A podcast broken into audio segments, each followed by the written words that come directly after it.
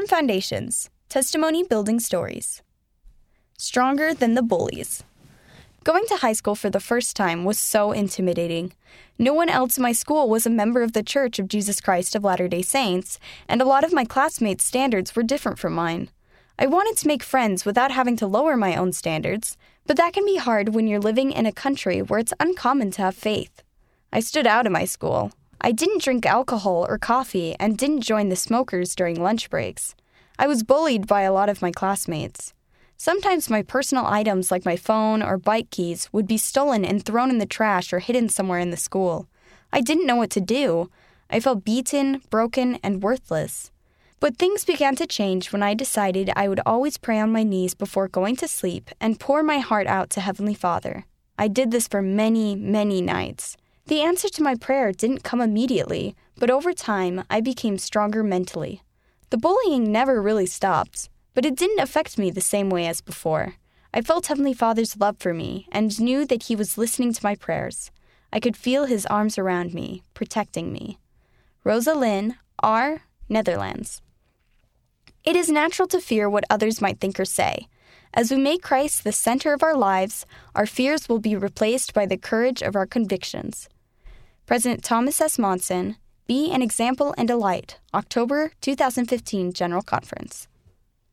How can I respond when someone makes fun of me for my beliefs?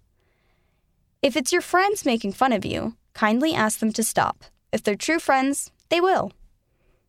Pray for the Spirit to guide you in what you do and say. Don't be ashamed or embarrassed of what you believe. Determined to stand as a witness of Jesus Christ. Remember that God loves you and will bless you for living the gospel, no matter how others treat you. Is anyone in this class a Mormon? I joined the church when I was 16. Soon after, I became seriously ill and missed a month of school. While I was sick, I decided to catch up on school assignments and read my history textbook. I was so excited when I saw there was a whole chapter on the Latter day Saint contribution to the westward expansion of the United States. But as I read, my heart sank. The history of my new church was twisted and ugly according to the textbook. How was I ever going to be tested on these falsehoods? I finally went back to school, even though I still felt weak. Towards the end of my history class, my teacher suddenly stopped and asked, Is anyone in this class a Mormon? The world seemed to stop. My heart pounded. I raised my hand and proclaimed to the entire class that I was a member of the Church of Jesus Christ of Latter day Saints. So, Wendy, have you read the chapter about the Mormons? The teacher asked. I told him I had. Is it accurate? I said it was not. We're not going to discuss this chapter in class, he said. Every Mormon student I've ever had has said the textbook is incorrect. He then suggested that if anyone wanted to know the true history of the church, they could ask me. Although I may have been weak physically, with the support and guidance of the Holy Ghost, I was stronger than I ever imagined I could be. Wendy Z., California, USA baptizing my brother in the temple. Recently, I turned 16 and was ordained a priest by my grandpa.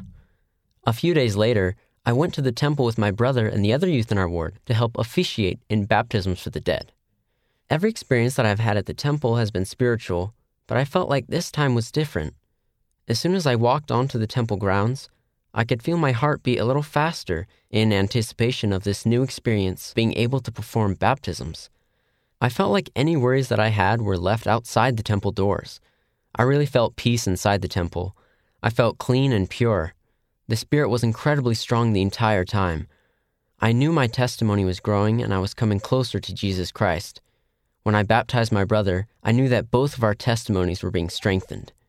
It makes me happy to know that the Lord has trusted us as youth to assist those who have passed on in preparing to enter the kingdom of God.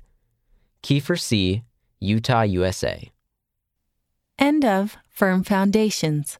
Read by Tess Hawkins, L. Anderson, and Noah Strungen.